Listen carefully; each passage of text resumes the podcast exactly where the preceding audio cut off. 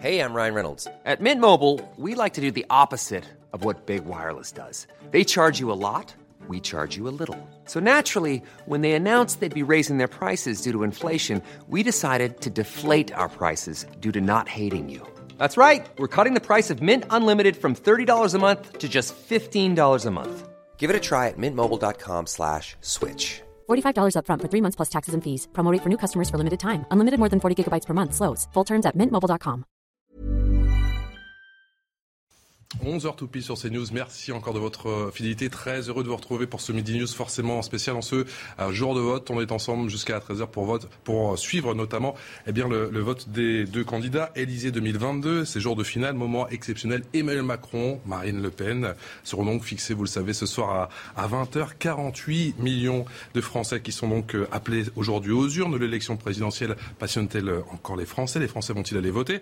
Conviction ou rejet vont-ils aller faire leur devoir de citoyens alors que, vous le savez, toutes les zones c'est inédit, sont en vacances euh, aujourd'hui et le soleil en prime. Nos envoyés spéciaux sont sur place, Sybille Delettre, euh, Laura Cambo ou encore Valérie Abonne. On vous retrouve bien évidemment dans un instant. Vous êtes dans des bureaux de vote, bureaux de vote qui ferment à 19h, voire même à 20h dans les grandes villes. Et puis une fois encore, on scrutera ce chiffre de la participation. Ce sera cette euh, première estimation à partir de midi et on commentera tout ça bien évidemment avec tous mes invités, avec Anne Durez. Bonjour, merci d'être avec nous. Bonjour. Euh, vous êtes présidente de l'association Femmes de Loi. Jean-Louis Burga, journaliste également présent. Bonjour mon cher euh, Jean-Louis Ludovine de la Rochère, présidente de la Manif pour tous. Merci d'être euh, présente au rendez-vous. Et Patrick Martin-Genier. Bonjour mon cher Patrick, spécialiste des questions internationales et auteur de l'Europe a-t-elle un avenir aux éditions Studirama. Studirama, c'est toujours ça.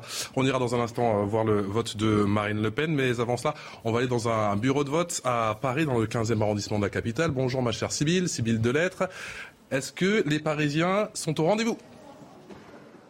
Eh bien, écoutez, euh, oui, Patrice, hein, vous pouvez le voir ici, il y a du monde hein, dans ce bureau de vote qui vient voter depuis ce matin 8 euh, heures. Une file qui ne s'interrompt pas depuis l'ouverture du bureau. En fait, il y a deux files ici. Il y a une première file euh, des personnes qui viennent vérifier leur identité et prendre les bulletins. ensuite, ils se rendent dans l'isoloir pour voter. Et une fois qu'ils ont glissé leur bulletin dans l'urne, ils, ont, ils doivent faire une deuxième file d'attente pour pouvoir glisser leur bulletin dans l'urne. Dans ce bureau de vote, il y a 1366 inscrits premier tour, le taux d'abstention était de 19,98%. C'est donc en dessous euh, de la moyenne nationale. Et puis une dernière chose que je vous ai vous montré dans ce bureau de vote, c'est ici, il y a du gel hydroalcoolique pour toutes les personnes qui veulent voter. Et vous l'avez peut-être vu, le masque n'est pas obligatoire, mais il y a de nombreuses personnes qui ont quand même décidé euh, de le porter pour euh, venir voter. Ce bureau de vote, il va rester ouvert jusqu'à 20h ce soir, car nous sommes ici dans une grande ville.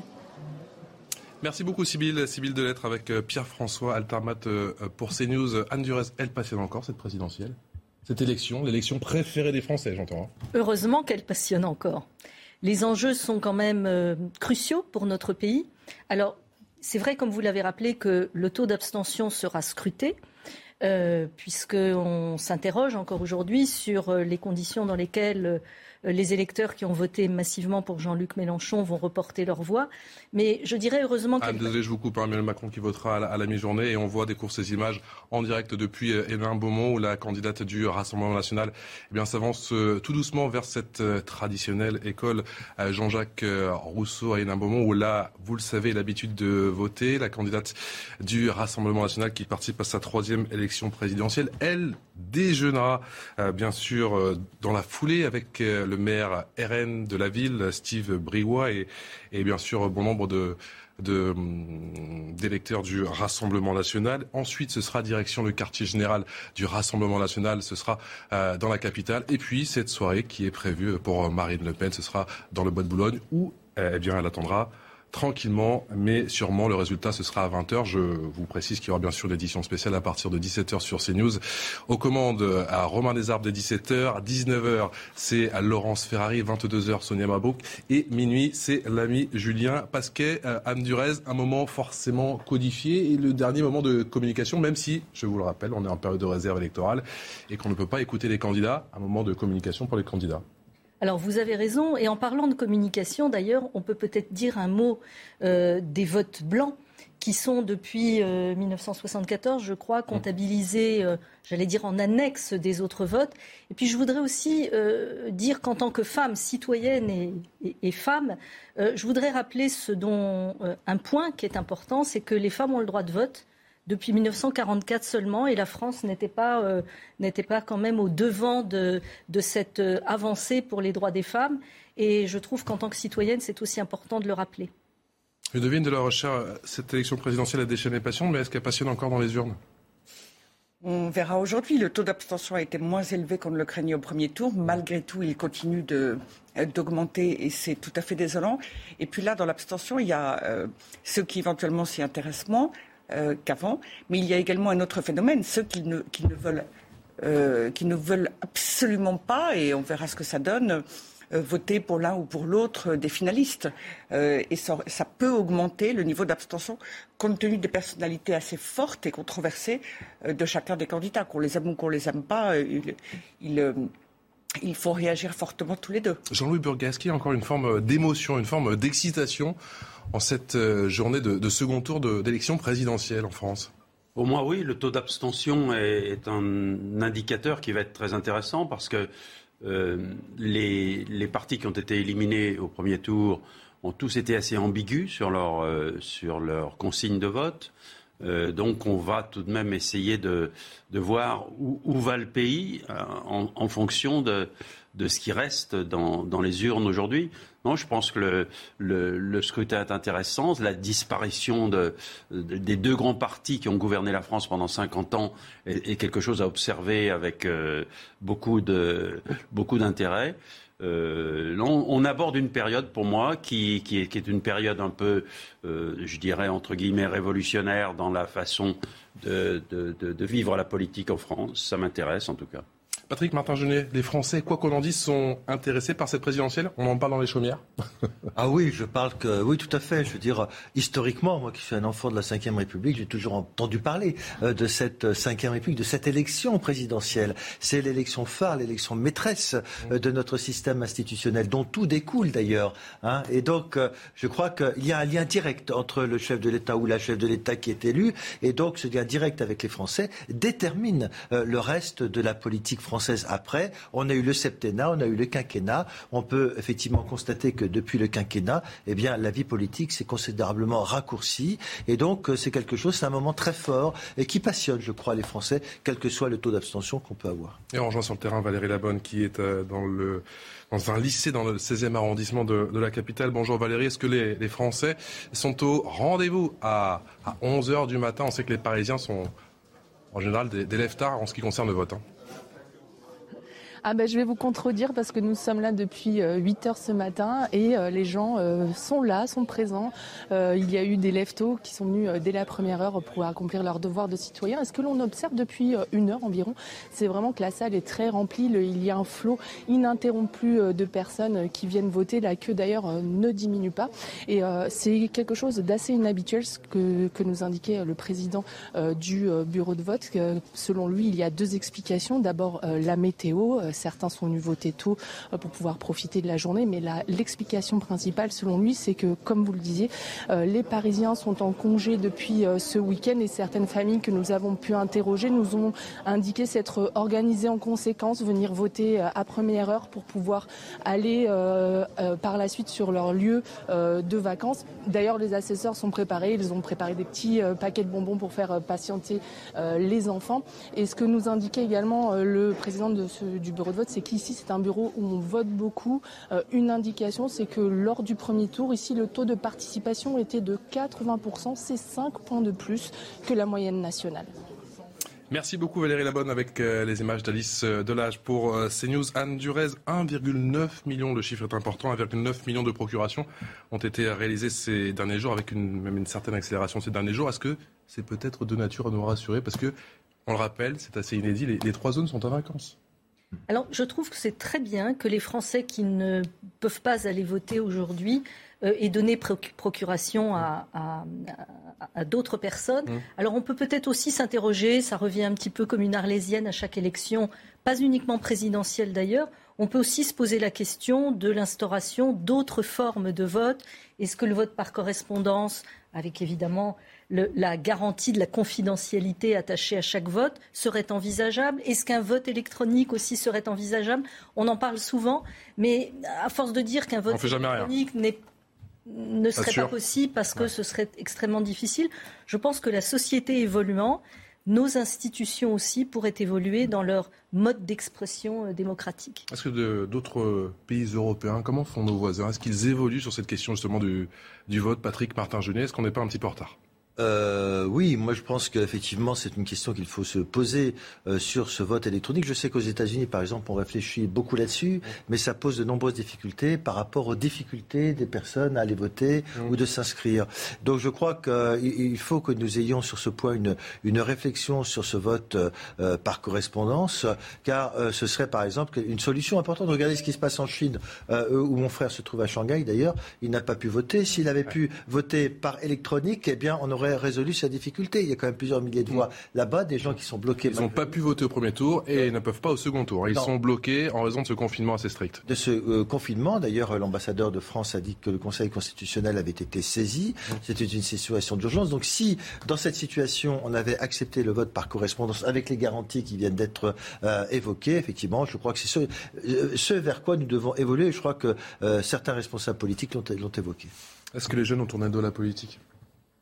Moi, je, ne pense pas. Je pense que les jeunes euh, euh, n'ont pas du tout tourné le dos aux intérêts du pays, aux intérêts de la société. Euh, simplement, ils s'y intéressent, mais ne votent pas. Alors voilà, ils ne le voient pas forcément de manière partisane. Et Marine Le Pen, je coupe, qui va dans, dans l'isoloir à Hénin-Beaumont, la présidente du Rassemblement national, qui attend forcément avec impatience ce résultat à à 20h ce soir, troisième participation en élection présidentielle, qui vote depuis des années dans ce bureau de, vote, dans cette école Jean-Jacques Rousseau euh, d'Hénin-Beaumont. Elle déjeunera ensuite avec, je vous le disais, le maire de Hénin-Beaumont, Steve Briouat, et d'autres conseillers du Rassemblement national. Et puis elle prendra la direction de la capitale tranquillement pour cette soirée dans le bois de Boulogne. Je vous ai coupé. Oui, euh, j'allais dire que les jeunes euh, sont dans une très grande volatilité vis-à-vis de tous engagements. Et donc s'engager dans un parti politique en tant que tel, euh, ça se fait moins qu'il y a quelques années. Mais comme de manière générale, l'engagement, l'investissement, j'allais dire la fidélité à une organisation, un mouvement, une idée, est moins grande qu'il y a quelques années. Mais on peut penser qu'en avançant en âge, finalement, les jeunes se retrouveront, on voit bien hein, l'évolution des votes, il est très très clair, en fonction de l'âge, en fonction des responsabilités euh, des Français. Mais par ailleurs, à propos du vote électronique, moi je pense que dans notre pays, la défiance est si grande vis-à-vis du pouvoir, quel qu'il soit. Euh, euh, je, crains que dans ce cas-là, il y ait deux inquiétudes. Il y aura un procès en illégitimité, vous pensez? Alors pour moi, la première des choses, elle serait en effet la confidentialité, c'est vrai, mais surtout, plus encore, la crainte d'une programmation du vote euh, qui puisse euh, euh, rendre possible des trucages. on sait bien qu'en programmation informatique, et là en l'occurrence c'est très simple, tout est possible. Et donc ma crainte serait qu'une défiance qui est assez grandissante malheureusement dans notre pays ne conduise du coup à une abstention, contestation. Il va tout de même falloir trouver des solutions, puisque plus de 40% des, des, des moins de 35 ans quand même ne se sont pas rendus aux urnes. C'est pas ça qui change quelque chose quand il faut aller, euh, euh, que sais-je, danser, faire du sport, euh, etc. Ils se déplacent et ils sortent. ça n'est pas le fait de voter sur leur tablette ou de voter au coin de la rue. Le bureau de vote, c'est au coin de la rue qui change, devrait changer. Ils vont vous dire qu'ils doivent faire la queue. Jean-Louis Burgard. Non, je, je, je voulais m'arriver tout d'un coup dans, dans, les yeux cette image que, que je trouve malheureusement fini, dépassé, quand vous pensez que les campagnes électorales se passent sur les marchés, sur les marchés, est-ce que c'est sur les marchés qu'on va chercher les jeunes aujourd'hui? Non, je crois que les jeunes, il faut aller les chercher différemment. Il faut aller les chercher avec euh, les instruments avec lesquels ils, vivent, euh, dans, dans, les lieux où ils vivent, avec l'électronique avec laquelle ils vivent, avec les instruments de communication avec lesquels ils vivent, etc., etc. Aux États-Unis, non seulement ils y réfléchissent, mais ils le font. Il y a certains États maintenant qui sont passés au vote électronique. Le Japon est passé d'une certaine façon aussi au vote électronique. Enfin, il y a un certain nombre de, choses. Contestation, justement. la euh, contestation, enfin, dans une époque où on peut faire toutes les, tous les échanges qu'on veut entre banques par, par électronique, vous allez dire qu'on ne peut pas voter d'une façon électronique non, mais bien sûr qu'on peut. Il y, a, quand même une chose. Bah, pardonnez-moi. Euh, c'est vrai que quand on vote dans mon bureau de vote, on vote de manière euh, informatique. et là, c'est vrai, mais donc on y va quand même. Là, c'est vrai que du coup, c'est beaucoup plus rapide et il y a moins de temps d'attente. Ça, c'est vrai que c'est un avantage. Alors, ce que je voulais, deux remarques quand même. Vous avez raison qu'il y a toujours un risque quand on, progresse, surtout avec les outils numériques, il y a un risque de contestation possible. Mais il y a aussi des contestations quand on vote en se, en se déplaçant directement. Enfin, je n'ai pas en tête toutes les contestations, mais lorsque le Conseil constitutionnel est saisi parce que euh, des citoyens ou des partis politiques contestent les conditions dans lesquelles un dépouillement s'est fait, ça c'est ma première observation. Ça n'est pas parce qu'on progresse qu'il n'y a pas de risque, mais si on voulait éviter ou supprimer tout risque, il n'y aurait jamais de progrès. Ça, c'est le premier point. Deuxièmement, sur l'engagement des jeunes, moi, j'ai un avis un tout petit peu différent du vôtre, c'est-à-dire que les jeunes, je les sens extrêmement engagés. Pour eux, la politique, ça n'est pas uniquement la politique en accomplissant leur devoir citoyen de voter, euh, quelles que soient les élections. Les jeunes, on les voit tous autour de nous extrêmement engagés. Mmh. Ils ont besoin de pragmatisme, mmh. ils ont besoin de voir et de sentir mmh. voilà, que, que leurs actions et leurs engagements citoyens multiples pour l'environnement, pour euh, euh, dans des associations caritatives et que sais-je. Donc ils ont besoin de ça. Et, je ne suis pas sûre que ce soit en prenant de l'âge qu'on a un engagement forcément plus citoyen. Non, mais je dire que c'était un instant, je vous rappelle que Marine Le Pen vient de, voter dans ce bureau de vote de l'école Jean-Jacques Rousseau à, à Hénin Beaumont. On découvre la candidate du Rassemblement national qui est tout sourire et qui vient de dire qu'elle était sereine quant au résultat de ce soir, le traditionnel bain de de foule. Effectivement, elle prend son temps. Elle prend la pause avec le crépitement à des flashs. Tout de suite, à CNews Info avec euh, Mickaël Dorian et on continue à parler bien sûr de ce second tour de l'élection présidentielle. Un prêtre a été agressé de plusieurs coups de couteau ce matin à Nice. Les faits se sont produits pendant l'office à l'intérieur de l'église Saint-Pierre d'Arène. L'agresseur a été interpellé. Il est inconnu des services de police. Dans un tweet publié il y a quelques minutes, le ministre de l'Intérieur a précisé que le prêtre était blessé mais que son pronostic vital n'était pas engagé.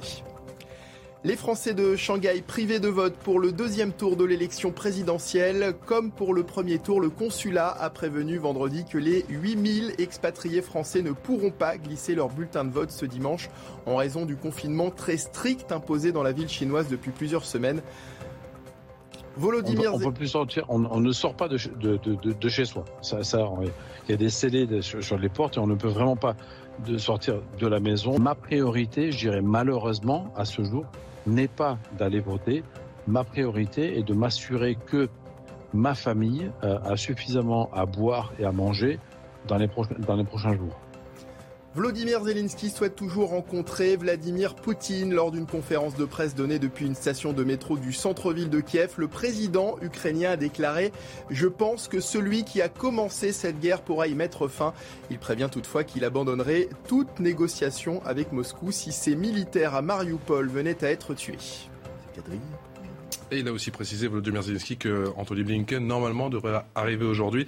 Le chef de la diplomatie américaine, on en parlera dans un petit quart d'heure, notamment avec vous, mon cher Patrick Martin Genier, Marine Le Pen qui vient de voter à Hénin Beaumont. On attend Emmanuel Macron du côté du Touquet. Ce sera sur les coups des, midi et demi. Vous savez, le candidat qui a l'habitude euh, de voter à la mi-journée. On parlait de cette abstention et notamment du rapport de la politique euh, avec les jeunes. Plus de 40% des moins de 35 ans qui ne sont pas allés voter tout de même au premier tour. Ah, ça pose question. Il faut trouver des solutions.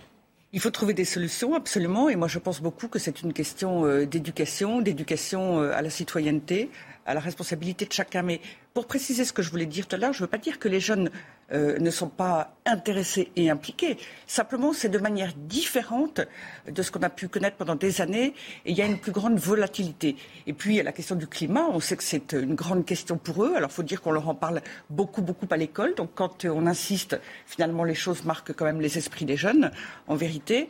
Euh, et le climat, il se retrouve ou ne se retrouve pas dans les, dans les candidatures. Mmh. Mais donc c'est quelque chose effectivement de mmh. très important pour eux. Donc je ne voulais pas du tout dire qu'ils se désintéressent.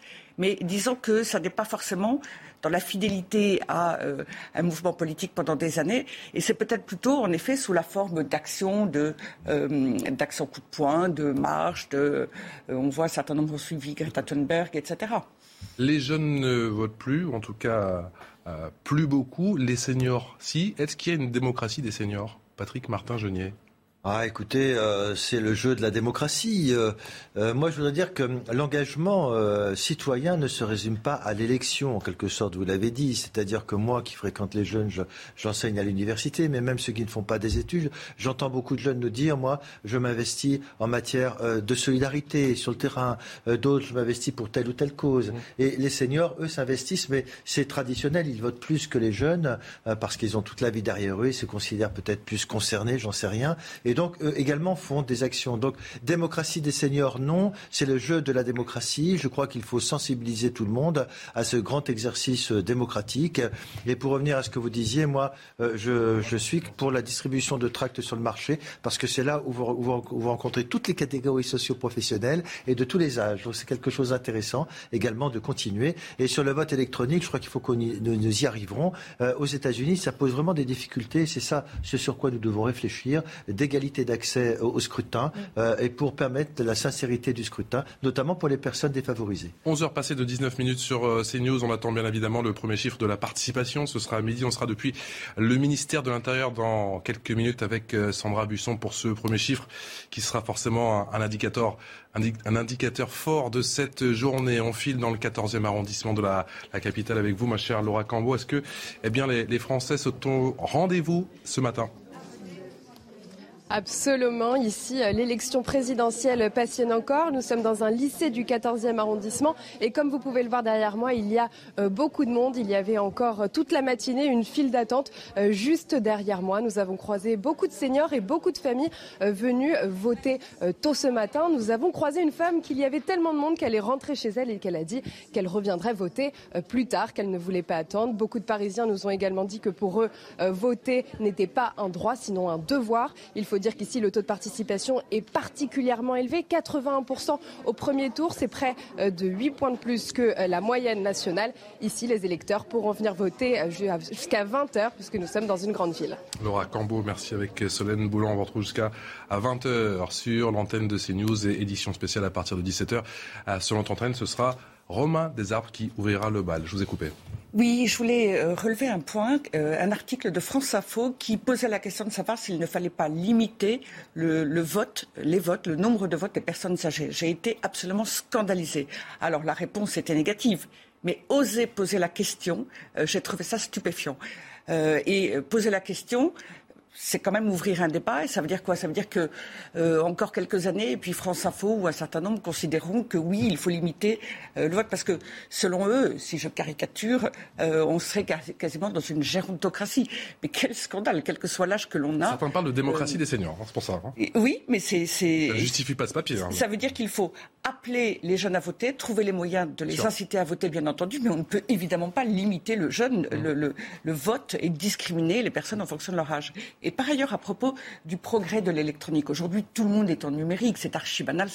là, je parlerai même plus d'un progrès, c'est tout à fait classique. Et si on veut employer le terme de progrès, ce sera un progrès si cela peut favoriser euh, davantage euh, de votes, moins d'abstention. Et justement, ma problématique, c'est que je ne suis pas du tout persuadée que cela fonctionne. Euh, et dans ce cas-là, ce ne serait pas un progrès, malheureusement le traditionnel bain de foule, vous voyez, pour Marine Le Pen, qui a donc voté il y a une, dizaine de, minutes euh, à présent, la candidate du Rassemblement national qui participe, a-t-elle dit, à sa dernière présidentielle, troisième participation euh, pour Marine Le Pen, qui salue la foule à, à Hénin, Beaumont. Elle s'est dit sereine il y a quelques instants au micro euh, des journalistes. Elle va attendre tranquillement, bien évidemment, eh bien, le résultat ce soir à, 20h, elle qui va déjeuner dans la foulée avec eh bien, quelques proches, à commencer par le maire de la ville, euh, Steve Briouat, le maire d'Hénin-Beaumont, et puis elle prendra doucement, tranquillement, mais sûrement la direction de la capitale, et cela dans l'après-midi. Rapidement, à Nurez, effectivement, sur le, vote des jeunes. Je, crois que, on l'a vu, certains politiques, dont Emmanuel Macron, se sont adressés aux jeunes.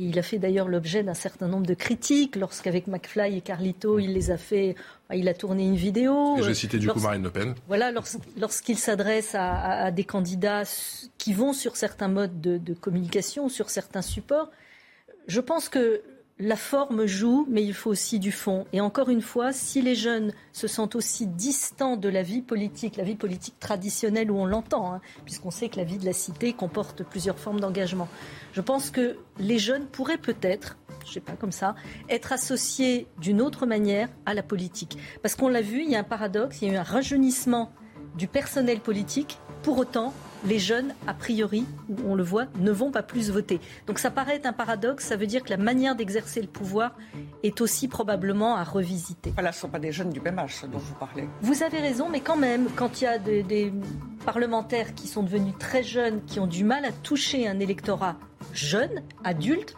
ça pose difficulté. 11h passées de 24 minutes, une courte pause. Je vous rappelle le chiffre de la participation, ce sera à midi et ce sera à vivre bien évidemment sur CNews. A tout de suite.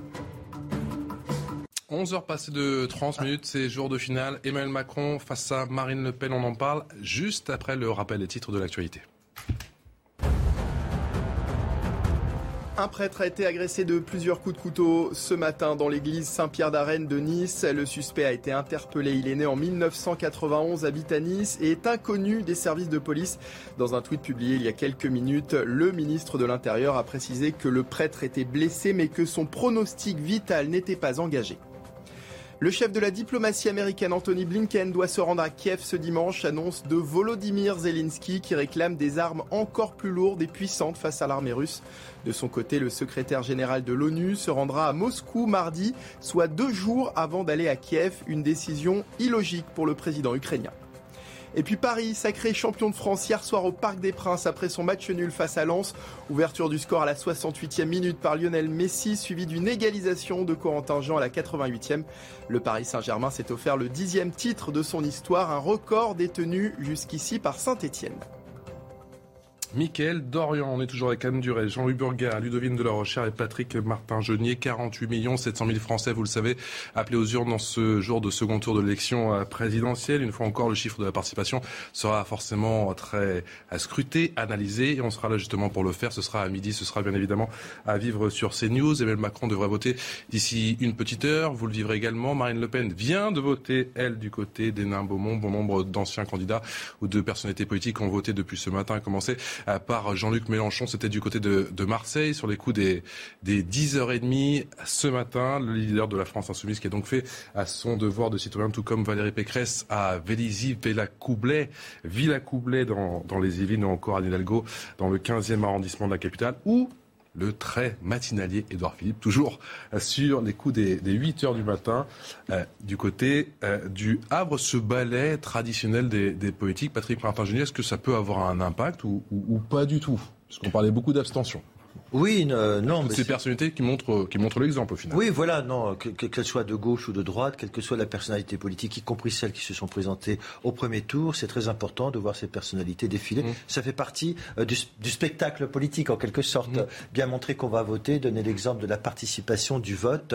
Alors on sait qu'il y a aussi le climat hein, qui compte, le beau temps, le soleil. Mmh. Euh, tout le monde est en vacances, euh, toutes les zones. part en vacances, voilà. 1 million 900 000 procurations. Le devoir électoral, c'est important. Je mm. connais parmi mes amis beaucoup de gens qui disent Moi, je vais d'abord voter et je pars en vacances. Oui, il y a eu peu de, de pardon, d'embouteillage hier sur la route voilà. après bison futé. Et donc, on peut penser euh, que les Français sont restés là où ils pouvaient voter. On peut l'espérer en tout cas pour une partie. Il n'y a que ce matin qu'on a annoncé un peu plus d'embouteillage, mais c'est peut-être pour ça que les bureaux de vote ont été investis assez tôt, en tout cas à Paris. Allez, le vote, euh, l'heure du euh, choix, et on va s'intéresser bien sûr eh à ce qu'ont fait les, Français de l'étranger, les bureaux de vote qui sont ouverts en métropole depuis 8 euh, à ce matin. Ils sont ouverts jusqu'à 19h voire même jusqu'à 20h dans les grandes villes, à commencer par Paris. Vous découvrez effectivement tous ces Français qui sont en train de, faire leur devoir de citoyen. On va voir ce qui s'est passé du côté de l'étranger avec Mathilde Moreau. Comme au premier tour, les quelques 5000 Français inscrits sur les listes électorales à Shanghai n'iront pas voter. Les habitants de la capitale économique de la Chine sont toujours strictement confinés, privant les électeurs français de leur devoir de citoyen. Je suis un petit peu euh, déçu de, ne pas pouvoir euh, voter. Après, il y a d'autres Français euh, à Shanghai. Les élections, ce n'est pas leur priorité. La priorité de certains Français à Shanghai, c'est de trouver de l'eau, c'est de trouver à manger.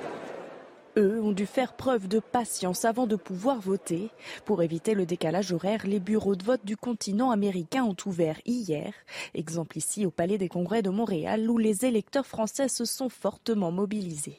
C'est important pour moi de venir ici aujourd'hui parce que ça fait longtemps que j'habite à Montréal. Ça fait 11 ans maintenant. J'ai aussi beaucoup d'amis et beaucoup de familles qui sont encore en France. Je pense qu'on a notre mot à dire aussi pour ce qui se passe en France, mais aussi ce qui va arriver pour nous ressortissants d'étrangers, qu'on reste ici ou bien qu'on retourne en France aussi. Dans le reste du monde, les bureaux de vote sont ouverts toute la journée jusqu'à 19h heure locale et 20h dans certaines villes. Au total, près d'1,5 million de Français votent à l'étranger. Patrick Martin Junior, on l'a évoqué tout à l'heure, mais cette situation à Shanghai, quand même, c'est un problème. Oui, c'est un vrai problème. C'est un vrai problème parce que la Chine est une vraie dictature en réalité.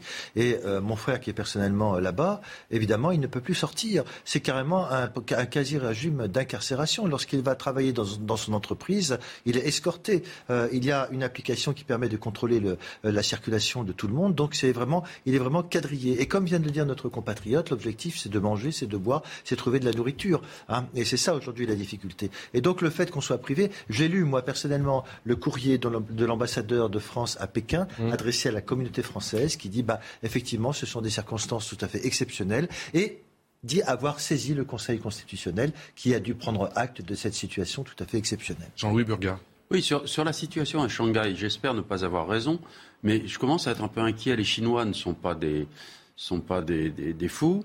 Euh, je me demande s'ils n'ont pas découvert quelque chose de nouveau sur cette épidémie, sur cette pandémie en ce moment. ne nous angoissez pas, je vous en prie, Jean-Louis. Pas aujourd'hui. mesures aussi. Mais oui, mais on n'est pas dans les élections, donc on peut parler. Euh, ça commence à devenir une petite, petite musique que j'entends un peu partout. On se pose la question de savoir si les Chinois n'ont pas découvert quelque chose de neuf, de plus inquiétant, sur, pour prendre des mesures pareilles. Il suffit d'avoir quelques cas de Covid pour confiner toute une bah, C'est-à-dire qu'ils ont cette stratégie de zéro Covid. C'est vrai donc ils ne donnent pas dans la nuance.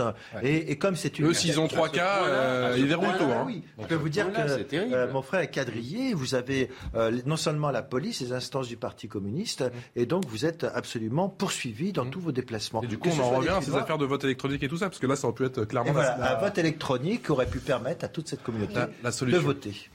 si le vote n'est pas un devoir, pas encore, je ne sais pas s'il le deviendra un jour, c'est un droit. Ça a été rappelé et c'est un droit constitutionnel. Alors je sais bien qu'appliquer la Constitution française en Chine hein, est, une difficulté. L'ambassadeur a, d'après ce que j'ai compris, saisi le Conseil constitutionnel. Mais ce qui se passe n'est pas acceptable.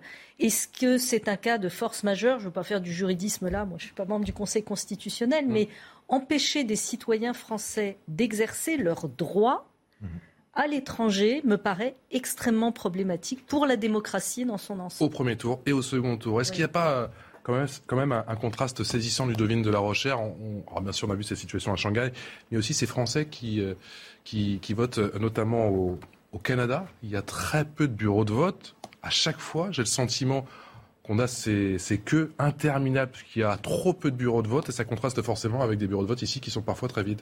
Oui, effectivement, là, c'est étonnant de voir. Euh, je crois que, si je ne dis pas de bêtises, il y a presque 70 000 Français qui doivent voter au Canada.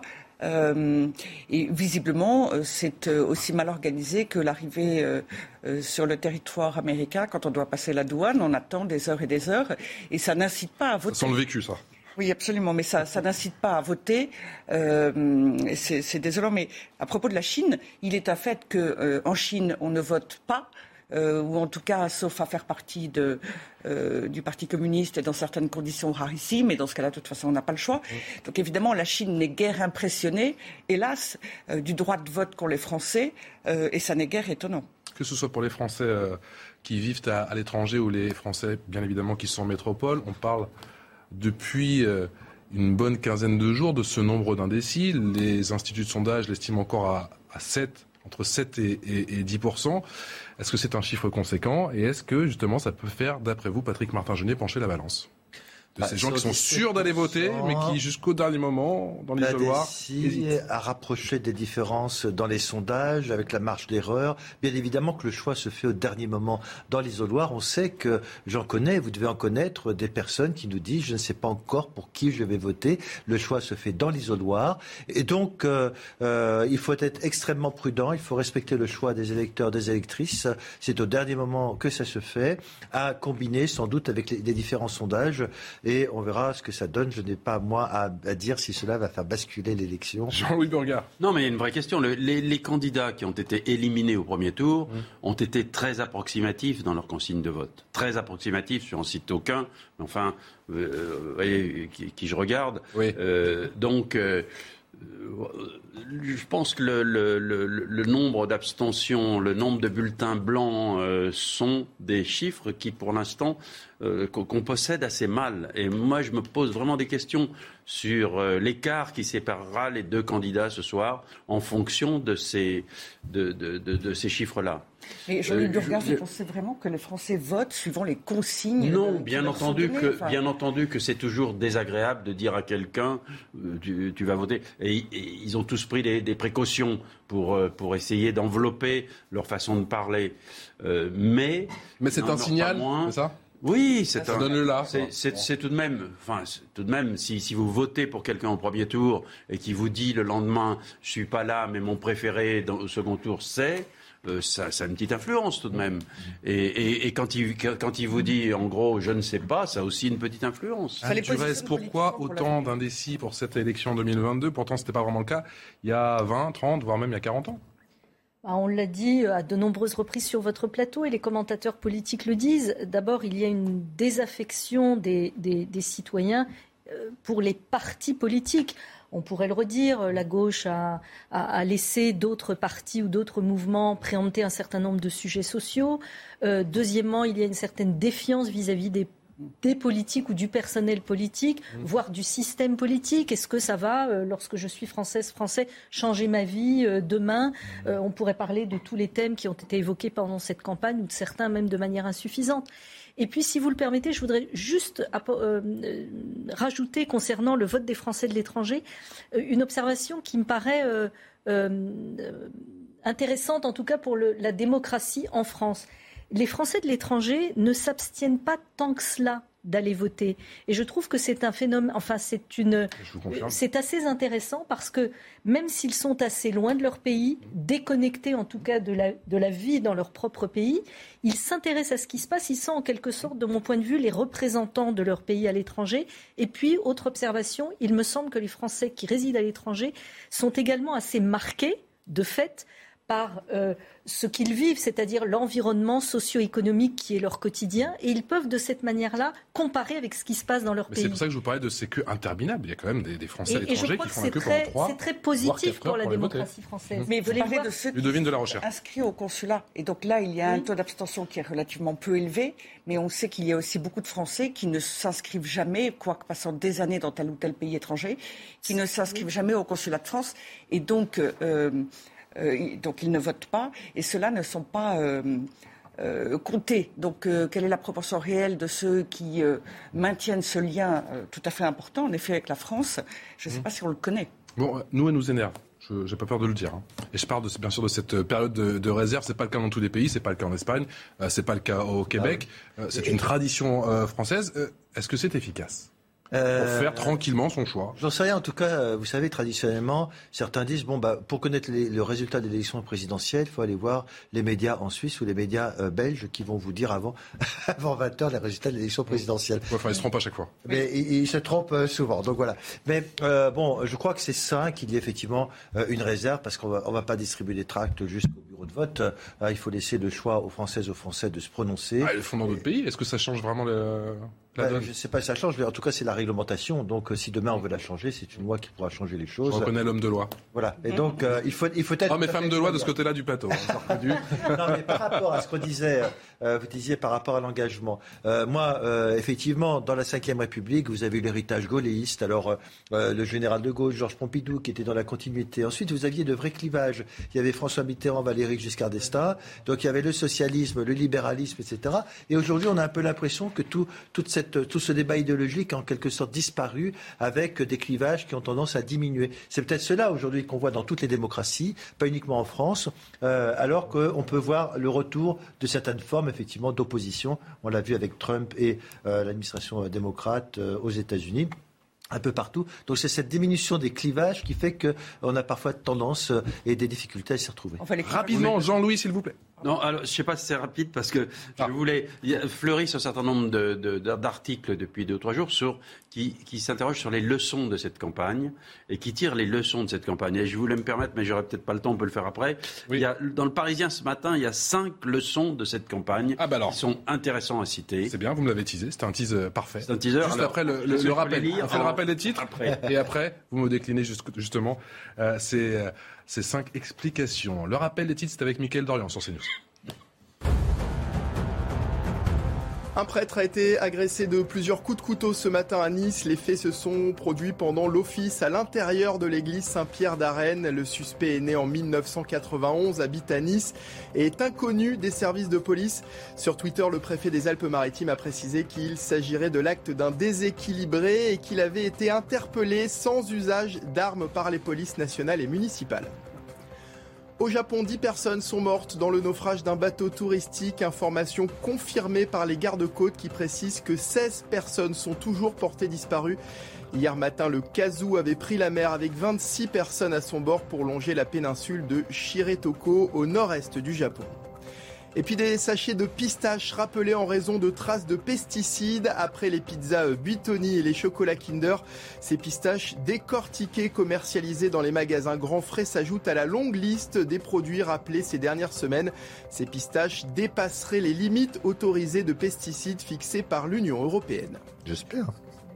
Allez, c'est jour de finale. Emmanuel Macron contre euh, Marine Le Pen. Édition spéciale à partir de 17h sur CNews, vous le savez, avec euh, Romain Desarbes dans la foulée. Euh, Laurence Ferrari à 19h, 22h Sonia Mabrouk et minuit Julien Pasquet. La matinale sera eh bien prise un petit peu plus tôt à demain matin. Marine Le Pen qui a voté, vous l'avez vécu en direct il y a quelques minutes, c'était à un moment. Elle prendra ensuite la direction de la capitale. On attend d'une minute à l'autre le candidat Emmanuel Macron qui lui est du côté du euh, Touquet à Paris-Page. Il va sortir d'une minute à l'autre de sa résidence secondaire. Vous pourrez suivre sur CNews son vote dans un instant. On va partir dans le 16e arrondissement de la capitale, au lycée à La Fontaine avec vous, euh, ma chère Valérie Labonne. Valérie, est-ce qu'il y a du monde dans ce bureau de vote? Oui, oui, tout à fait. Il y a du monde. Ça ne désemplit pas depuis l'heure d'ouverture euh, à laquelle nous sommes arrivés ici, c'est-à-dire 8 heures euh, du matin. Et euh, depuis 10 heures environ, c'est vraiment une queue presque ininterrompue de personnes venues accomplir son devoir de citoyen. Et ce que nous expliquait le président du bureau de vote, c'est que c'est assez inhabituel que les Parisiens viennent voter aussitôt. Selon lui, il y a deux explications. D'abord, la météo, c'est que les gens veulent profiter de la journée, il fait beau dehors, donc on vient voter pour ensuite euh, vaquer à ses occupations. Et la deuxième euh, euh, motivation principale, c'est que la zone C, la zone des Parisiens, est en vacances depuis ce week-end et certaines familles avec lesquelles nous avons pu échanger nous ont expliqué avoir pris leur disposition, venir voter tôt pour pouvoir ensuite se rendre sur leur lieu de vacances. D'ailleurs ici, les assesseurs sont préparés, ils ont préparé des petits paquets de bonbons pour faire patienter les enfants venus avec leurs parents. Alors ce qu'on nous a indiqué également, c'est que ici c'est un, bureau de vote où l'on participe euh, un peu plus que, euh, que dans le reste de la France. Euh, lors du premier tour de l'élection présidentielle, le taux de participation était de 80%. Ici, c'était 5 points de plus que, que dans le reste de la France. Et on s'attend à ce que ça soit le cas également aujourd'hui. Valérie Labonne, un, grand merci à vous. On vous retrouve tout au long de cette journée sur CNews. Vous, vous êtes au lycée Jean de La Fontaine, dans le 16e arrondissement de la capitale. Les images sont signées pour CNews. Euh, Alice Delage, dans 12 petites minutes, le premier chiffre important de la journée, le taux de participation qui sera commenté par mes invités, commencé par Jean-Louis Burga. Et ces cinq informations ce matin dans le journal Le Parisien.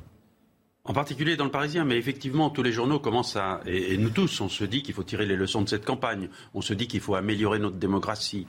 On se dit qu'il faudra voter peut-être d'une autre façon pour, pour, attirer les jeunes dans les années qui viennent. J'ai trouvé que le résumé du Parisien était assez bien fait ce matin sur les cinq leçons de cette campagne, en disant un, il faut, et on a vu la bagarre au niveau des parrainages, il faut élargir le système des 500 parrainages, trouver d'autres solutions. C'est vrai qu'on a fait quelques heures en plateau sur cette question des, des voilà, C'est une, bonne question sur laquelle il faudra travailler. Il faut faciliter le financement des partis. Je ne cite personne, mais il y a des partis qui ont été euh, agressés, si je peux dire, parce qu'ils n'avaient pas trouvé de financement en France. Ils sont allés les chercher ailleurs. Ça n'est pas normal. Et, et là, il y a quelque chose à trouver. Trois, pas assez de débats. Quand on, imagine qu'il n'y a eu qu'un seul débat entre les deux candidats qui arrivent en finale, un seul débat, c'est effectivement gênant. De la souplesse, vous le disiez tout à l'heure, dans les temps de parole parce qu'aujourd'hui, effectivement, autour de ce plateau, on peut parler de rien, en tout cas, ne pas être suffisamment précis pour, pour intéresser vraiment. Euh, donc, cette souplesse, elle doit exister euh, pour les, pour les télévisions. Et puis, il faut trouver une vraie place au vote blanc qui, ah. euh, qui, qui aujourd'hui est confondu avec l'abstention. Le vote blanc doit pouvoir signifier quelque chose. Ce sont cinq leçons, je crois, sur lesquelles on va méditer pendant, pendant de longues semaines et de longs mois. Tu devines de la recherche. Oui, alors je médite déjà. je pense qu'il y aura d'autres leçons à en tirer, parce qu'il y a une. Vous vous disiez que les clivages sont moins importants. Je pense que les clivages sont extrêmement importants aujourd'hui, peut-être encore davantage qu'avant. Mais effectivement, ce ne sont plus les clivages euh, entre PS et LR, par définition. Ce sont des clivages de nature différente. Mais pour revenir à la question du, de l'obligation de réserve, il me semble pour ma part que le service public financé par tous les Français, devrait avoir un devoir de réserve, d'autant plus qu'il est extrêmement partisan 365 euh, jours par an, euh, mais qu'à l'inverse, euh, les médias privés qui ont une ligne politique, et ça fait partie de leur mission, de leur métier, de leur identité, voilà, n'ont pas de raison d'avoir un devoir de réserve. Non, je crois que les critiques vis-à-vis du service public de l'information est excessive. Moi, je connais beaucoup de journalistes du service public qui exercent leur métier en toute indépendance et qui ne subissent pas de pression. Ils ah, exercent leur. Non, mais c'est ça. Euh, et le service public, euh, comme le service privé, tous les journalistes, qu'ils soient du service public ou privé, ont une déontologie et donc exercent en toute honnêteté et déontologie leur métier. Anne Durez, est-ce que la grande question que l'on doit se poser effectivement pour ce second tour, c'est est-ce que la, la politique peut encore changer le destin des Français je l'espère en tout cas comme, citoyenne. Je pense en tout cas que euh, vous avez souligné à juste titre l'insuffisance, et Jean-Louis Burgal a souligné aussi, l'insuffisance des débats, que ce soit avant le premier tour ou entre les deux tours. Et cette insuffisance de débat a de fait souligné que les, à la fois les propositions les unes contre les autres, les programmes des candidats, le bilan du président candidat Emmanuel Macron n'étaient probablement pas assez euh, euh, mis en avant. Donc, pour répondre à votre question, j'espère bien que la politique peut, changer le quotidien des Français, mais il faudrait aussi, me semble-t-il, que les citoyennes et citoyens s'intéressent s'intéressent aux propositions, je, pense que c'est le cas, mais s'intéressent aussi de manière très concrète à ce qui a été fait, ce qui reste à faire. Euh, on a nous aussi. Donc ce n'est pas la faute des politiques, c'est plutôt la ah, faute des citoyens Non, je pense. Allez, je vous taquine, je, je, pense, je pense que les politiques portent leur part de responsabilité et doivent faire preuve de davantage de pédagogie, pédagogie mhm. d'explication pour, pour euh, nous dire en quoi les, les, décisions qui sont prises modifient notre quotidien. Donc les politiques ont leur part de responsabilité, on l'a dit déjà, on le disait, j'allais dire en off euh, sur ce plateau, on, on, continue de débattre pendant, pendant les moments de pause. Mais, mais euh, oui, heureusement que, le, que le, la politique change le quotidien. Une dernière observation ou dernière remarque, c'est que je reste convaincue que quel que soit euh, la candidate ou le candidat qui emportera cette élection, il faudra gouverner différemment. C'est-à-dire que la politique faite de manière verticale, sans les corps intermédiaires, sans les associations, euh, sans les parties prenantes, comme on le dit beaucoup. On le dit aussi beaucoup dans le secteur privé. Hein. On n'est pas là pour parler des entreprises, mais elles, elles, œuvrent différemment, elles travaillent différemment avec tout un écosystème de parties prenantes. C'est pareil en politique. Second tour de l'élection présidentielle, journée forcément exceptionnelle et euh, édition spéciale à partir de 17h sur CNews. On attend le premier chiffre important de la journée, le taux de participation. C'est dans 7 petites minutes. Une courte pause et on vous le donne juste après. A tout de suite.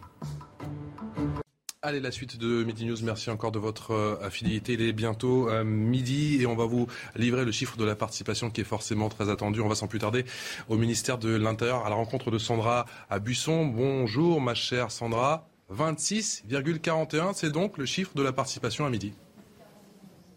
Oui, après le rebond de participation à 7 heures au premier tour, aujourd'hui, 26,41% des électeurs ont voté en France métropolitaine, alors que le suffrage tombe euh, à cheval sur les vacances de deux zones scolaires, ce qui montre qu'il y a un point de plus de mobilisation citoyenne par rapport au premier tour, puisque à 7 heures, le taux de participation était de 25,48%, mais c'est un taux qui est inférieur à celui de 2017 à la même heure, 28,23%. Bien sûr, il faut attendre attendre le bilan plus précis qui sera fait à 17h pour savoir quel aura été le réflexe des électeurs en 2022. Sursaut de participation pour faire gagner un candidat ou refus de choisir entre Emmanuel Macron et Marine Le Pen. Sur ce point, il faudra également être très attentif au taux de vote blanc et nul. Il avait dépassé les 10% en 2017 lors de ce deuxième tour de la présidentielle.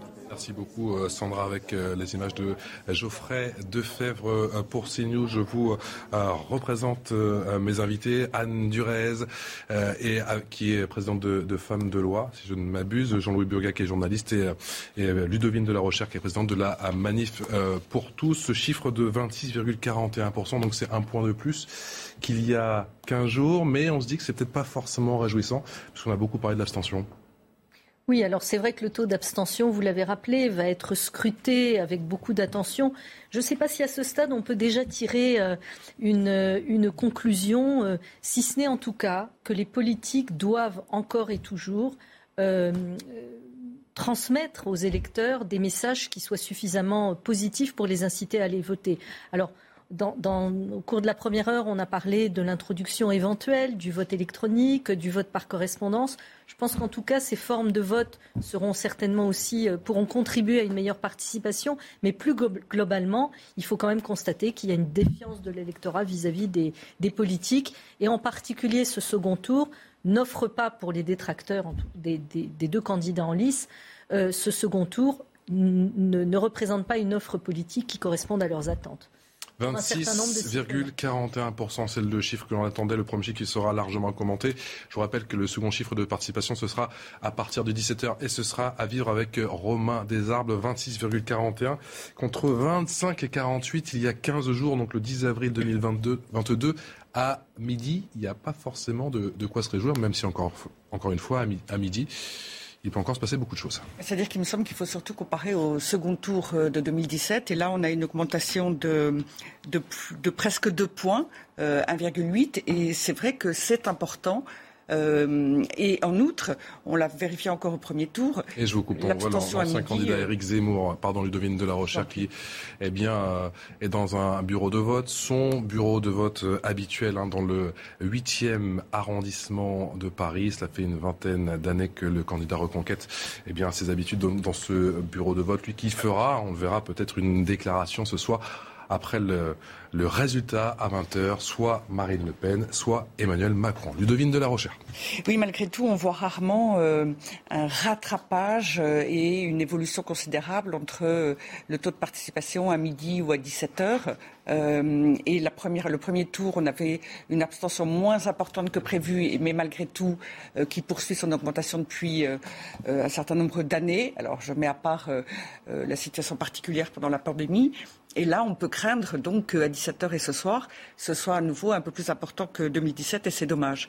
À propos d'ailleurs du vote des candidats, euh, il me semble que plus que d'être un exemple pour nos concitoyens, euh, il me semble qu'en tout cas, euh, c'est intéressant de se rappeler que le vote du président de la République lui-même, le sortant, ou que le vote euh, de chacun d'entre nous est exactement le même, à la même portée, le même poids.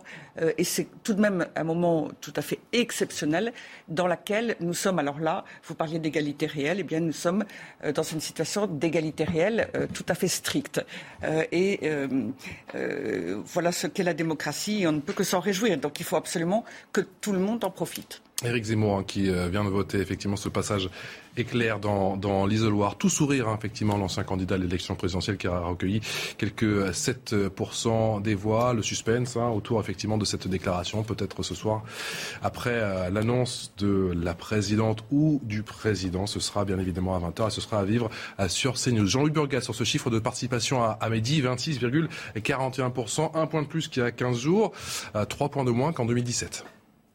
Oui, enfin, traditionnellement, l'abstention baisse au second tour. Hein. donc, euh, c'est pas euh, cette petite différence n'est pas particulièrement significative. Euh, ce qu'il faut bien observer, c'est que ce chiffre d'abstention, c'est pratiquement un vote aujourd'hui. Il y a des candidats qui, ont tellement peu défini leurs préférences et des électeurs qui, hésitent tellement aujourd'hui encore que le vote blanc, nul ou l'abstention, c'est pratiquement un bulletin de vote.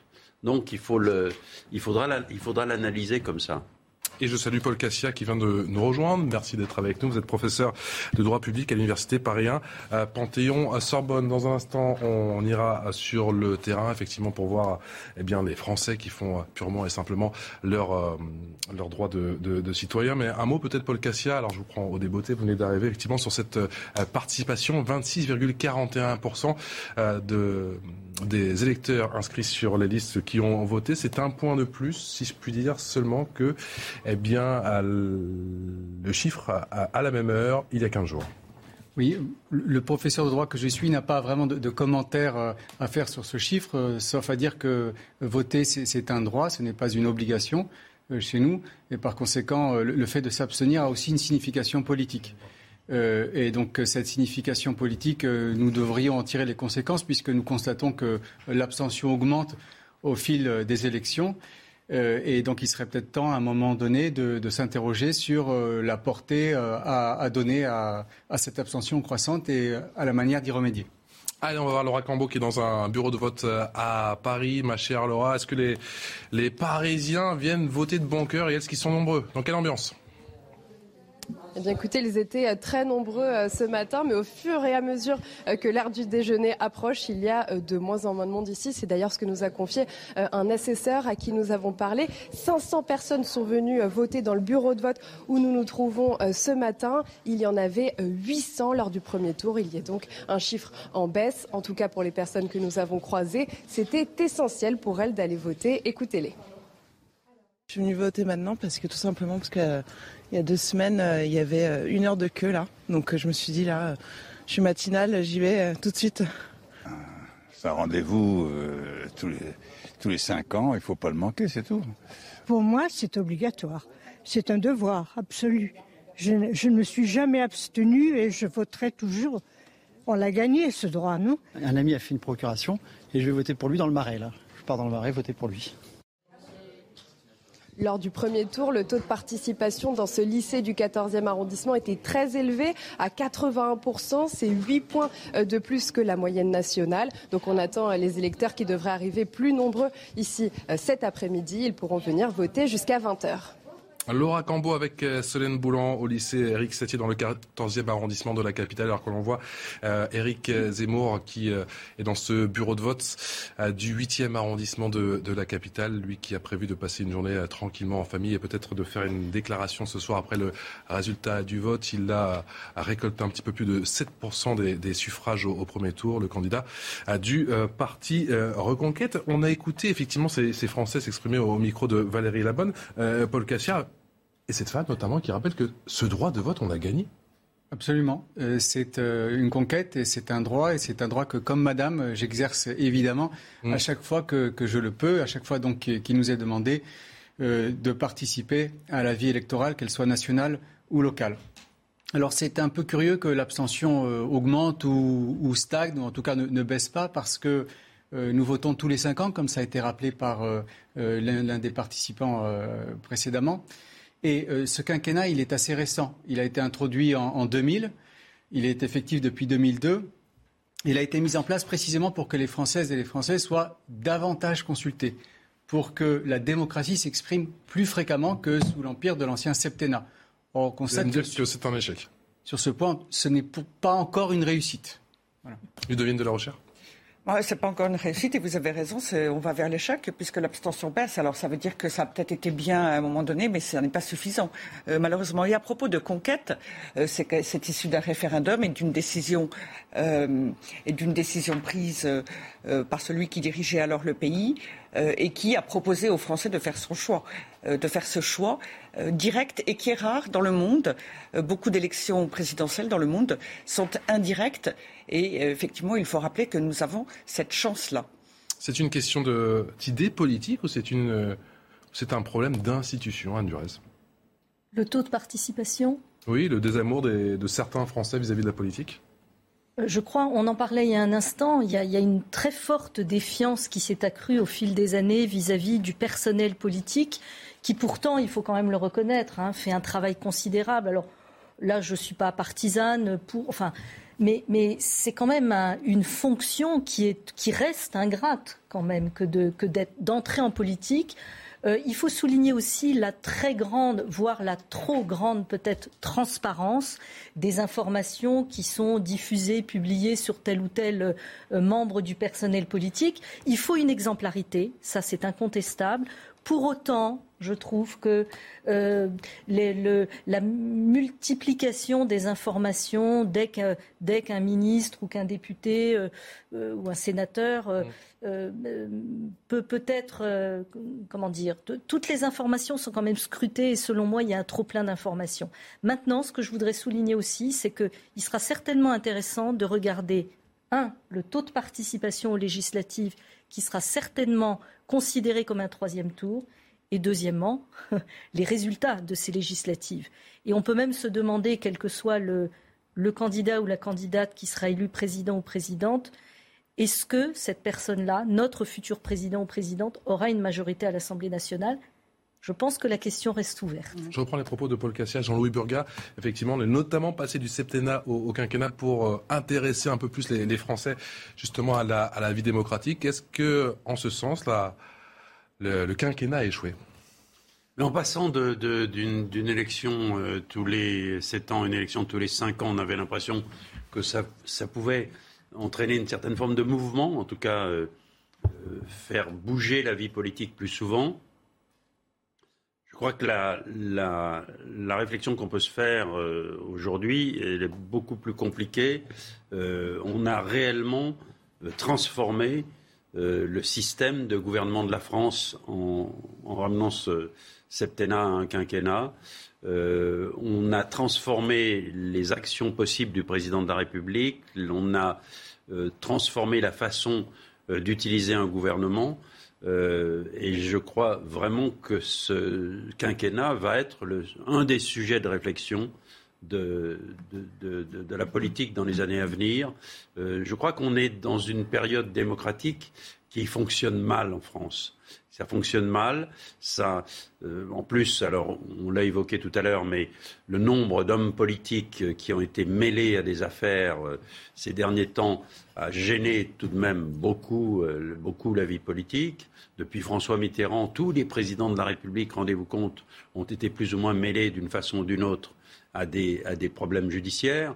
Donc, euh, euh, je crois qu'il y a un, vrai bouleversement sur lequel on doit, on doit travailler. Je vous sens moins positif dans cette deuxième heure, mon cher, euh, mon cher Jean-Louis. Attention, le positif, c'était pour la première heure. Le devine de la recherche, rapidement, s'il vous plaît. Oui, effectivement, j'allais préciser, le quinquennat fait que les législatives tournent systématiquement juste après la présidentielle, et donc les Français sont logiques, ils votent euh, pour la même majorité, ce qui donne un pouvoir considérable au président de la République, et donc le pouvoir est encore plus centralisé, et tout se joue autour de la personne et finalement des décisions euh, de celui qui dirige d'autant plus euh, quand la majorité est absolue, d'autant plus euh, que parfois, enfin que les députés sont plus ou moins expérimentés. Et puis on sait aussi que l'Assemblée nationale, elle a le dernier mot. Le Sénat euh, ne rééquilibre qu'en partie le pouvoir de cette Assemblée nationale et finalement donc du président. Et la séparation des pouvoirs législatifs, judiciaires et exécutifs, on a quand même pris un grand coup avec ce quinquennat. Et malheureusement, cela contribue à renforcer la défiance et donc potentiellement la volonté de, voter des Français. Paul Cassia, est-ce que les Français, est-ce qu'il y a une usure, est-ce qu'il y a une fatigue des, Français avec ce pouvoir qui est euh, ultra concentré? Alors, c'est vrai qu'il y a une concentration des pouvoirs. Elle est due euh, à la concomitance, ça vient d'être dit, entre l'élection du président de la République et les élections législatives.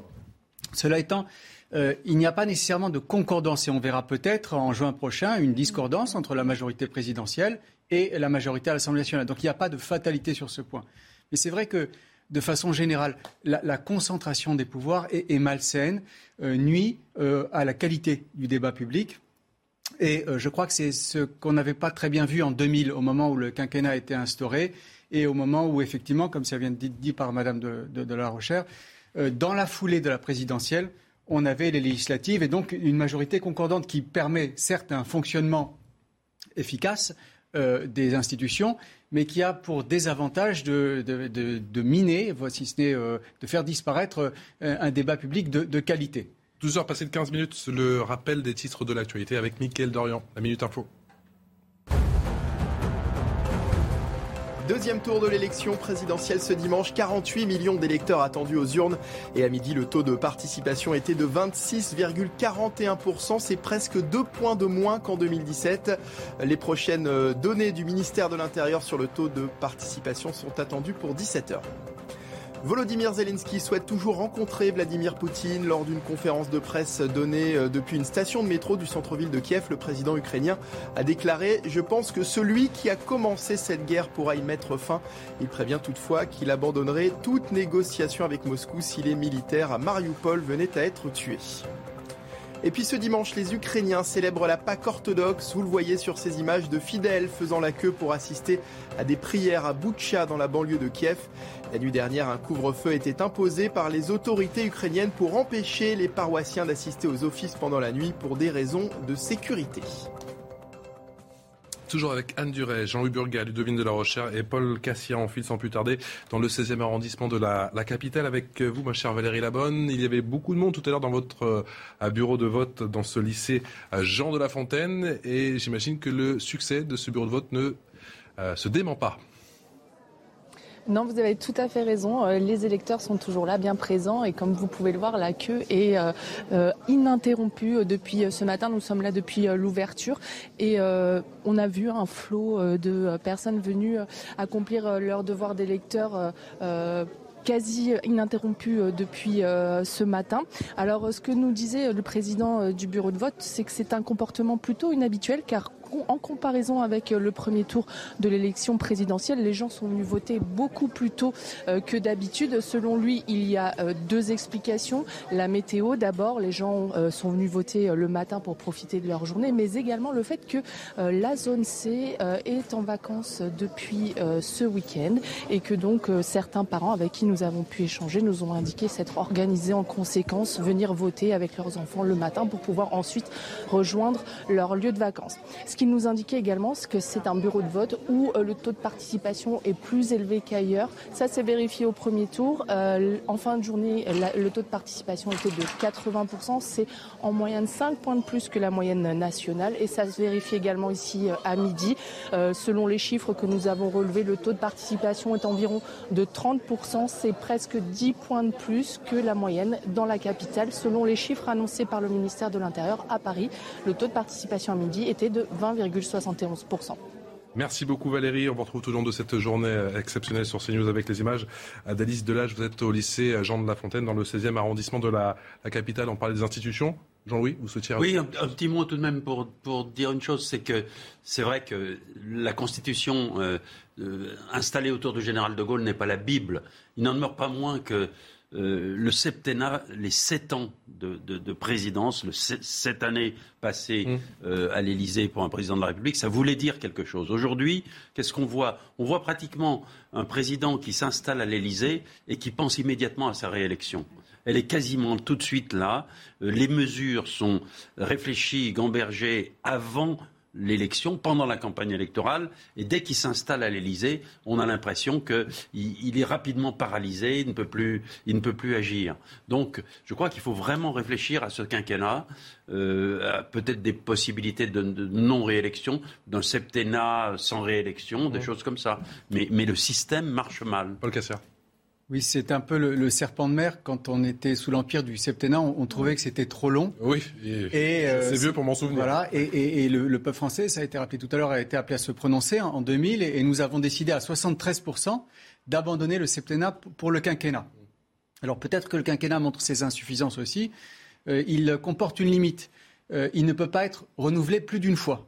depuis 2008, depuis une réforme qui a été votée sous la présidence de, de Nicolas Sarkozy, qui a modifié la Constitution, nul ne peut être président de la République plus de deux, euh, nul ne peut exercer plus de deux mandats successifs. Donc ça, c'est une nouveauté qui fait peut-être que ça, peut venir modifier ce que vient de dire M. Burga sur l'importance pour euh, l'élu, eux, de se, euh, de se représenter dans cinq ans, les, conséquences que ça peut avoir. Eh bien, cette limite peut un peu changer la donne, mais, c'est vrai qu'il faudrait, au-delà, avoir une réflexion d'ensemble, à la lumière maintenant de 20 ans de, de quinquennat sur les bienfaits et les méfaits de, cette modification. Et d'ailleurs, ça a été évoqué par certains candidats. Mais il y a peut-être une autre possibilité qui serait d'avoir davantage de proportionnel. Euh, le fait est qu'un certain nombre de Français euh, quand on étudie les différents électorats sur le plan sociologique, géographique, etc., c'est extrêmement intéressant. On peut noter que euh, un certain nombre de Français, depuis maintenant des années, ne se sentent pas pris en compte, ne se sentent pas entendus. Euh, on l'a vu d'ailleurs notamment avec les Gilets jaunes il y a peu de temps. Euh, s'il y avait davantage de proportionnels, ils auraient peut-être l'impression d'être davantage euh, représentés, pris en compte. Et il faut. Ça ne changera peut-être pas l'attitude du président ou de la présidente, qui à peine, si je reprends ce que dit Jean-Louis, assis dans, dans son siège à l'Élysée, pense déjà à sa réélection c'est tout à fait exact. Ça ne résoudrait pas cet aspect-là des choses, mais il y a tout de même un problème qui est la nécessité d'avoir des contre-pouvoirs, et pas des contre-pouvoirs juste pour l'apparence, des contre-pouvoirs qui réellement euh, ont un effet de rééquilibrage. Et euh, d'ailleurs, dans toutes les collectivités, que ce soit locales, régionales ou donc nationales avec l'Assemblée nationale, le rôle de l'opposition, quand elle se retrouve euh, par définition elle est minoritaire, est en fait très modeste, très modeste. Et donc, le président de la République en France a un pouvoir absolument immense. Anne Durez. Oui, je crois que qu'à défaut de modifier à nouveau les institutions, euh, il y aura quand même quelques indicateurs dans les mois à venir d'une autre façon de gouverner et de faire de la démocratie et d'une autre façon d'exercer le pouvoir. Je pense que Premièrement, les législatives, on l'a dit, pourraient réserver quelques surprises. Et deuxièmement, si on veut éviter, en tout cas le président ou la présidente qui sera élu, si il ou elle veut éviter euh, une démocratie dans la rue, qui mhm. s'exprimerait dans la rue, comme ça a été le cas, euh, vous l'avez rappelé, pendant deux ans, pendant deux ans avec ce, ce phénomène, c'était même au-delà d'un phénomène des Gilets jaunes, il faudra, me semble-t-il, de toute façon, quel que soit le vainqueur, que le pouvoir soit exercé différemment. On en a un petit peu parlé. Donc, est-ce que ça doit passer pour une nouvelle réforme des institutions? Je ne le crois pas. Euh, parfois, c'est le, c'est le peuple lui-même qui, qui, en vient à, modifier ou à faire modifier la loi. Mais je ne suis pas sûre qu'en modifiant la loi et les institutions, tout ça fonctionne beaucoup mieux. Il faut vraiment gouverner autrement. Et je crois que dans les mois à venir, on devra le voir. Sinon, ce sera le peuple qui gouvernera peut-être dans la rue. Et on continue à parler dans un instant. 12 heures passées de 22 minutes, le chiffre de ce début de journée. À midi, le taux de participation, vous le voyez, de 26,41%. C'est un point de plus qu'il y a 15 jours à la même heure où c'était 25,48%. Il y a pas mal de disparités euh, selon les régions. On en parle dans un instant. On ira rejoindre notamment Sandra Buisson au ministère de l'Intérieur. Vous restez avec nous. À tout de suite. 12 heures passées de 29 minutes, c'est l'heure du rappel des titres avec Mickaël Dorian. Un prêtre a été agressé de plusieurs coups de couteau ce matin dans l'église Saint-Pierre d'Arène de Nice. Le suspect a été interpellé. Il est né en 1991, habite à Nice et est inconnu des services de police. Sur Twitter, le ministre de l'Intérieur a précisé que le prêtre était blessé mais que son pronostic vital n'était pas engagé. Au Japon, 10 personnes sont mortes dans le naufrage d'un bateau touristique. Information confirmée par les gardes-côtes qui précisent que 16 personnes sont toujours portées disparues. Hier matin, le Kazu avait pris la mer avec 26 personnes à son bord pour longer la péninsule de Shiretoko au nord-est du Japon. Les Français de Shanghai privés de vote pour le deuxième tour de l'élection présidentielle. Comme pour le premier tour, le consulat a prévenu vendredi que les près de 5000 Français expatriés ne pourront pas glisser leur bulletin de vote ce dimanche en raison du confinement très strict imposé dans la ville chinoise depuis plusieurs semaines. Merci à vous, Mickaël. Les Midi News avec Anne Durès, présidente de l'association Femmes de Loi, Jean-Louis Burgac qui est journaliste, Ludovine de la Recherche qui est présidente de la Manif pour tous et Paul Cassac qui est professeur de droit public à l'Université Paris 1, Panthéon, Sorbonne. On commence et on continue avec euh, le chiffre assurément de cette mi-journée, le taux de participation. Il est, euh, ma chère Sandra Busson, de 26,41%.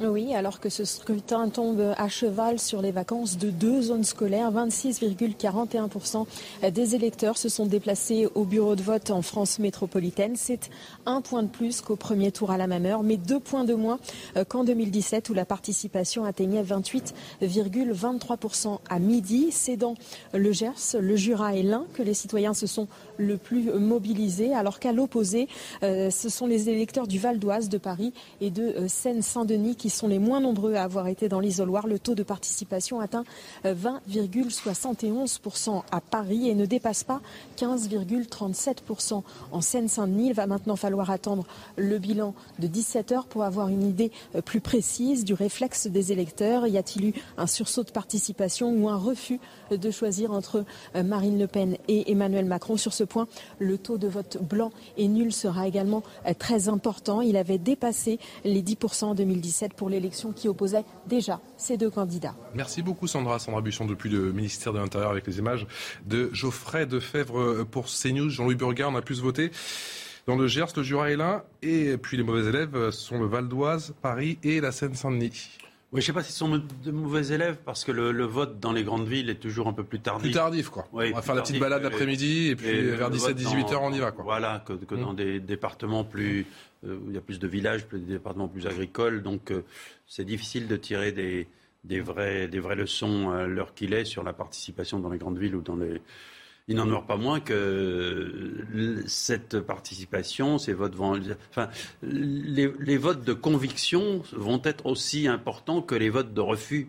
Et, euh, le refus va s'exprimer de différentes façons. C'est ça qui va être vraiment intéressant à observer. Emmanuel Macron qui sort de sa résidence secondaire au, Touquet à Paris-Plage, le, président, le candidat qui est en train de, eh bien de, s'offrir un, nouveau bain de foule qui serre les mains et effectivement tous ces smartphones et ces flashs qui crépitent, les flashs des journalistes. Emmanuel Macron qui est tout sourire, qui s'en va aller voter euh, comme d'habitude au, au Touquet, euh, dans son fief, dans sa dans sa ville. On a vu un petit peu plus tôt Marine Le Pen aller voter, elle, du côté des Nains à Beaumont. Elle est partie déjeuner avec euh, Steve Briouat, un candidat Macron qui a l'air euh, décontracté, tout sourire, il prend le temps, et encore une fois, c'est de la communication, et eh bien de, faire la photo. Ludovine de la Rochère.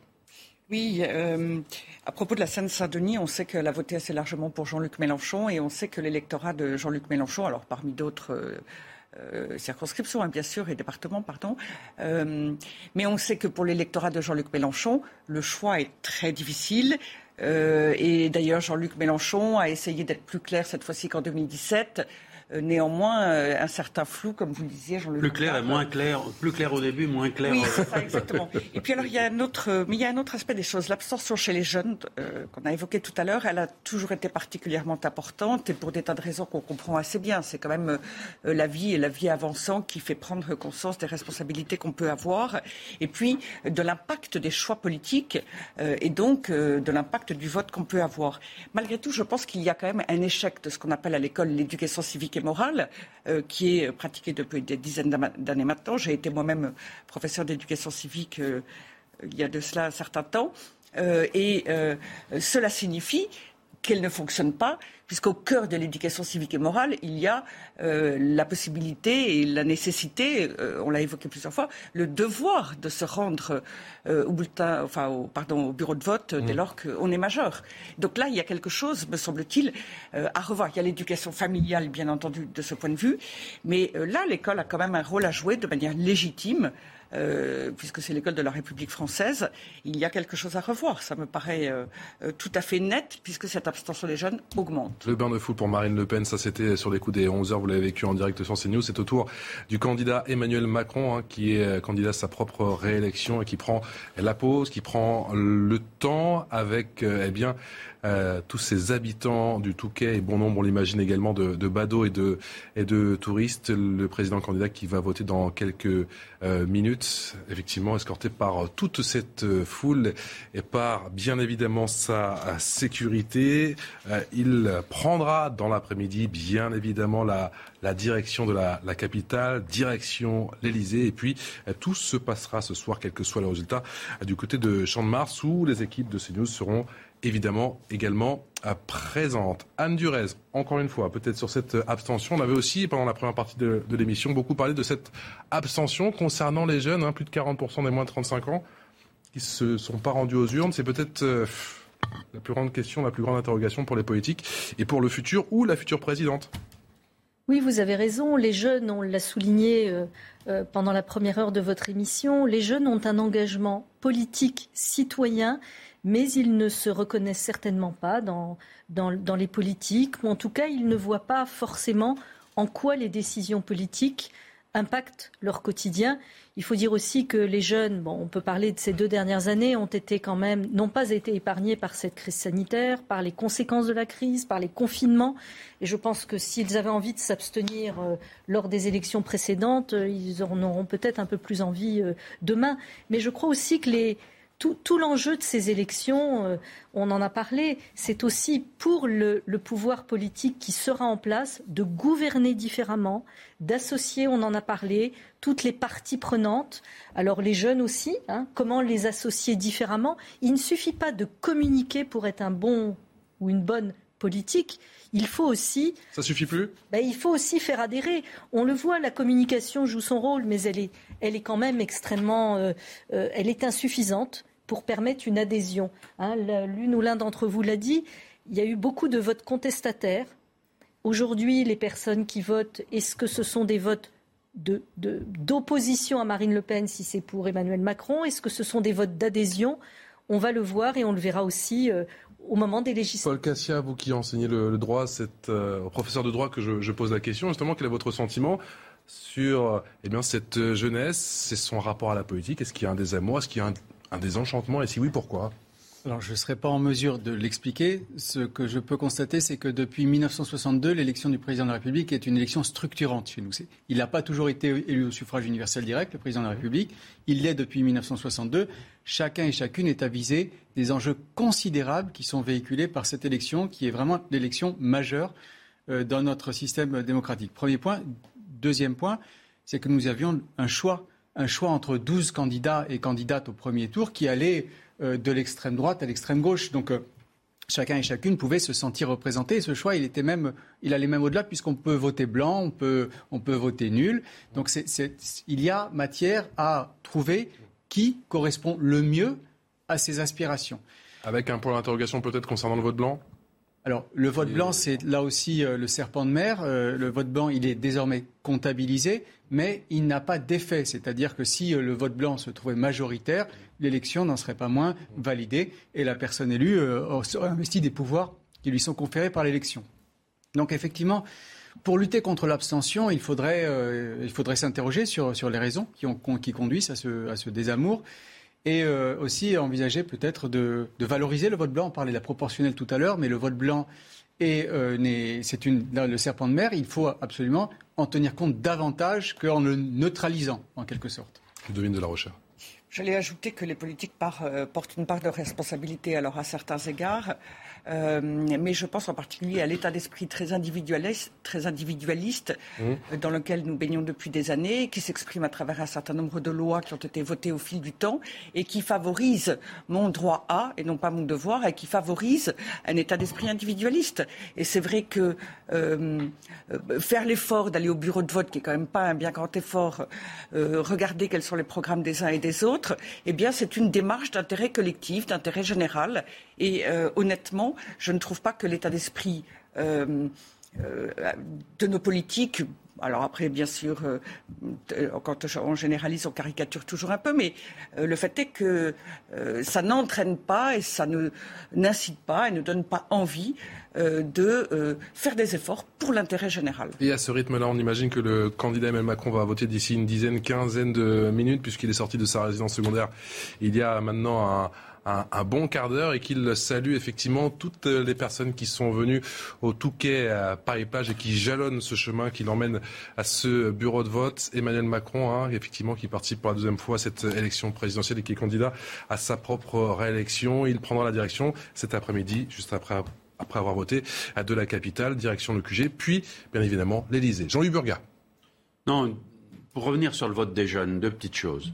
D'abord, ça a été dit, mais je le répète, les sujets qui intéressaient les jeunes n'ont pas été installés en priorité euh, sur les. À commencer par le climat, quoi. À commencer par le climat.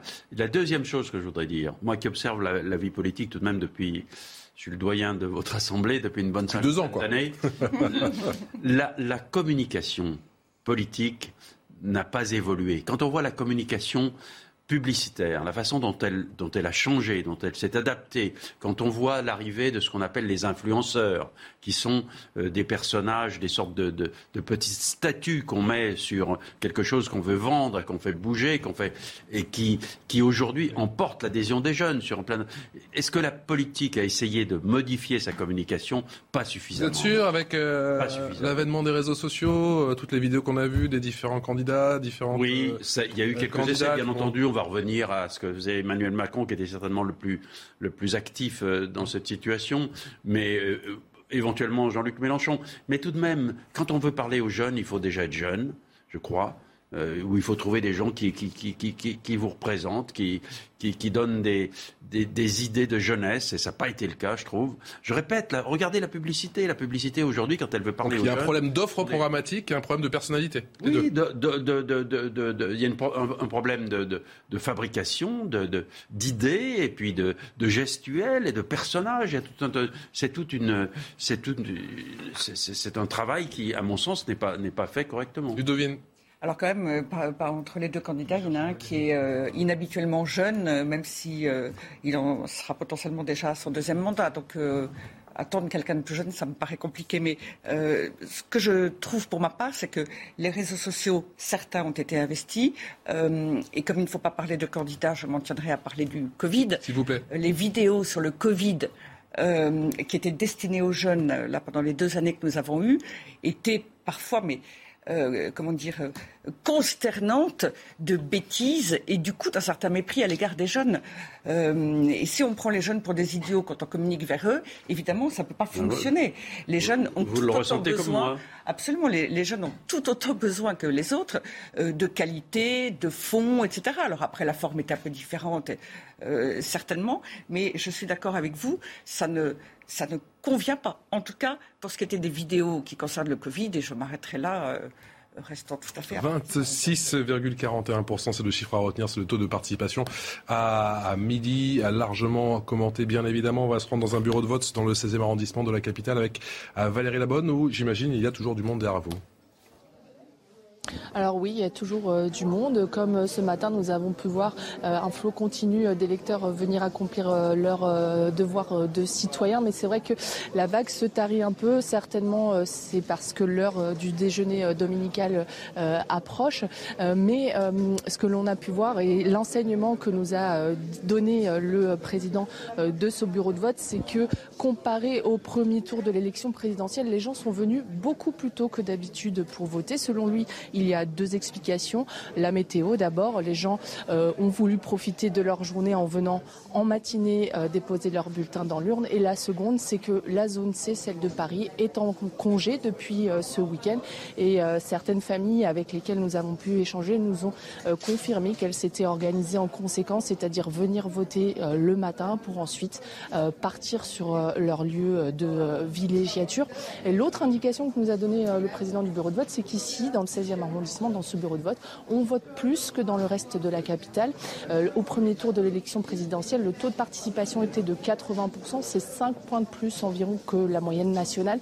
Et ça se vérifie également euh, avec le taux de participation à midi. Ici, il était d'environ euh, 30%, 10 points de plus que ce qui s'est fait dans le reste euh, de Paris. Paris qui est l'un des mauvais élèves euh, de euh, la participation à midi. Un grand merci à vous Valérie Labonne avec euh, les images d'Alice Delage. J'en profite pour remercier Laura Cambeau, Solène Boulan, Sybille Delettre et euh, Pierre-François Eltermat qui nous accompagnent depuis le début de cette journée euh, sur CNews. Édition spéciale à partir de 17h euh, sur notre antenne. C'est parti pour le rappel des titres.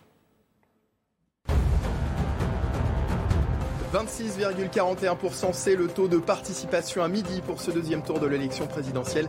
Les départements où les Français se sont pour le moment le plus déplacés aux urnes sont le Gers, le Jura et l'Ain. Les plus faibles taux de participation se trouvent dans le Val d'Oise, à Paris et en Seine-Saint-Denis.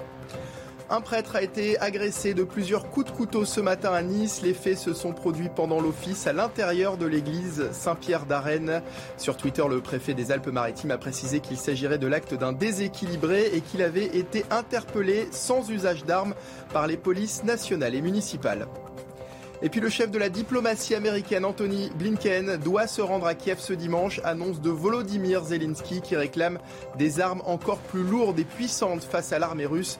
De son côté, le secrétaire général de l'ONU se rendra à Moscou mardi, soit deux jours avant d'aller à Kiev.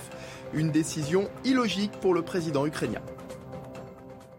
Mickaël Dorian pour le rappel des titres. Un grand merci à Anne Durez, Jean-Louis Burga, Devine de la Rochère et Paul Cassia. Rapidement Juste une petite mise en garde. Attention, vous savez qu'en France, on n'a pas le droit de donner des résultats avant la fermeture du dernier euh, bureau de vote le, pour l'élection précédente, enfin pour, le premier tour, il y a eu des chiffres qui ont commencé à circuler deux heures avant la fermeture, qui étaient complètement faux, qui étaient, qui étaient là pour, 15 jours. Hein. Euh, exactement. Donc attention, euh, les journalistes sont souvent inondés de ces, faux chiffres, de ces faux sondages. C'est souvent des manipulations. Et je voulais le dire avant de, quitter ce Et je rappelle que les bureaux de vote ferment ce soir à 19h, 20h même dans les grandes villes. Édition spéciale à 17h avec Romain Desarbes, 19h Laurence Ferrari, 22h Sonia Mabrouk et minuit le couche-tard, Julien Pasquet. Excellente journée, la belle équipe dans un instant. On va bien évidemment continuer à parler de cette élection présidentielle avec Anthony Favali. Très bonne journée. Retrouvez tous nos programmes et plus sur cnews.fr.